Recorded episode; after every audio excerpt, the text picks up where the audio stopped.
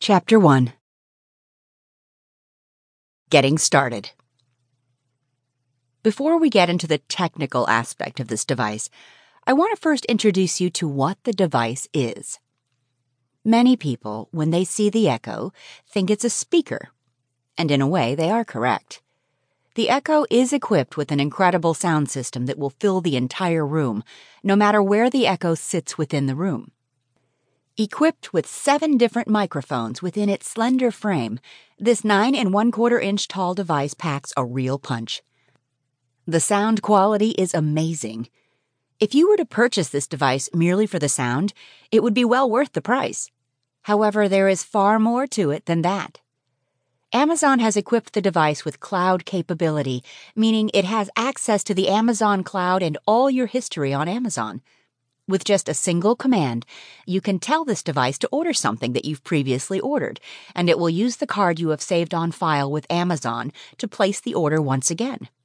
This means you don't even have to lift a finger to have something paid for, shipped, and dropped off right at your door within 48 hours. Not only is the device linked to the cloud, but it also has Wi Fi capabilities and will easily navigate the internet with mere voice commands you say.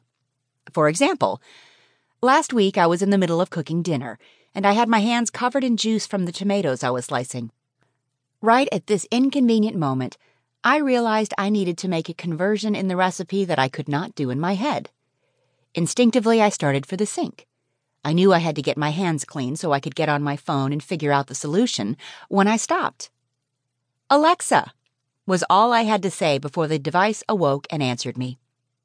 Though I have my Echo located in the corner of my living room, she could still hear me in the kitchen. So I simply asked her for the conversion I needed. Without wasting any time whatsoever, she gave me my answer, and I could continue cooking without having to stop in the middle of chopping the tomatoes to find the answer. And that's not all she's done. Shortly after I received my device, I was curious at just how good her memory really was. So I told her to remind me of an appointment I had set nearly two weeks in advance.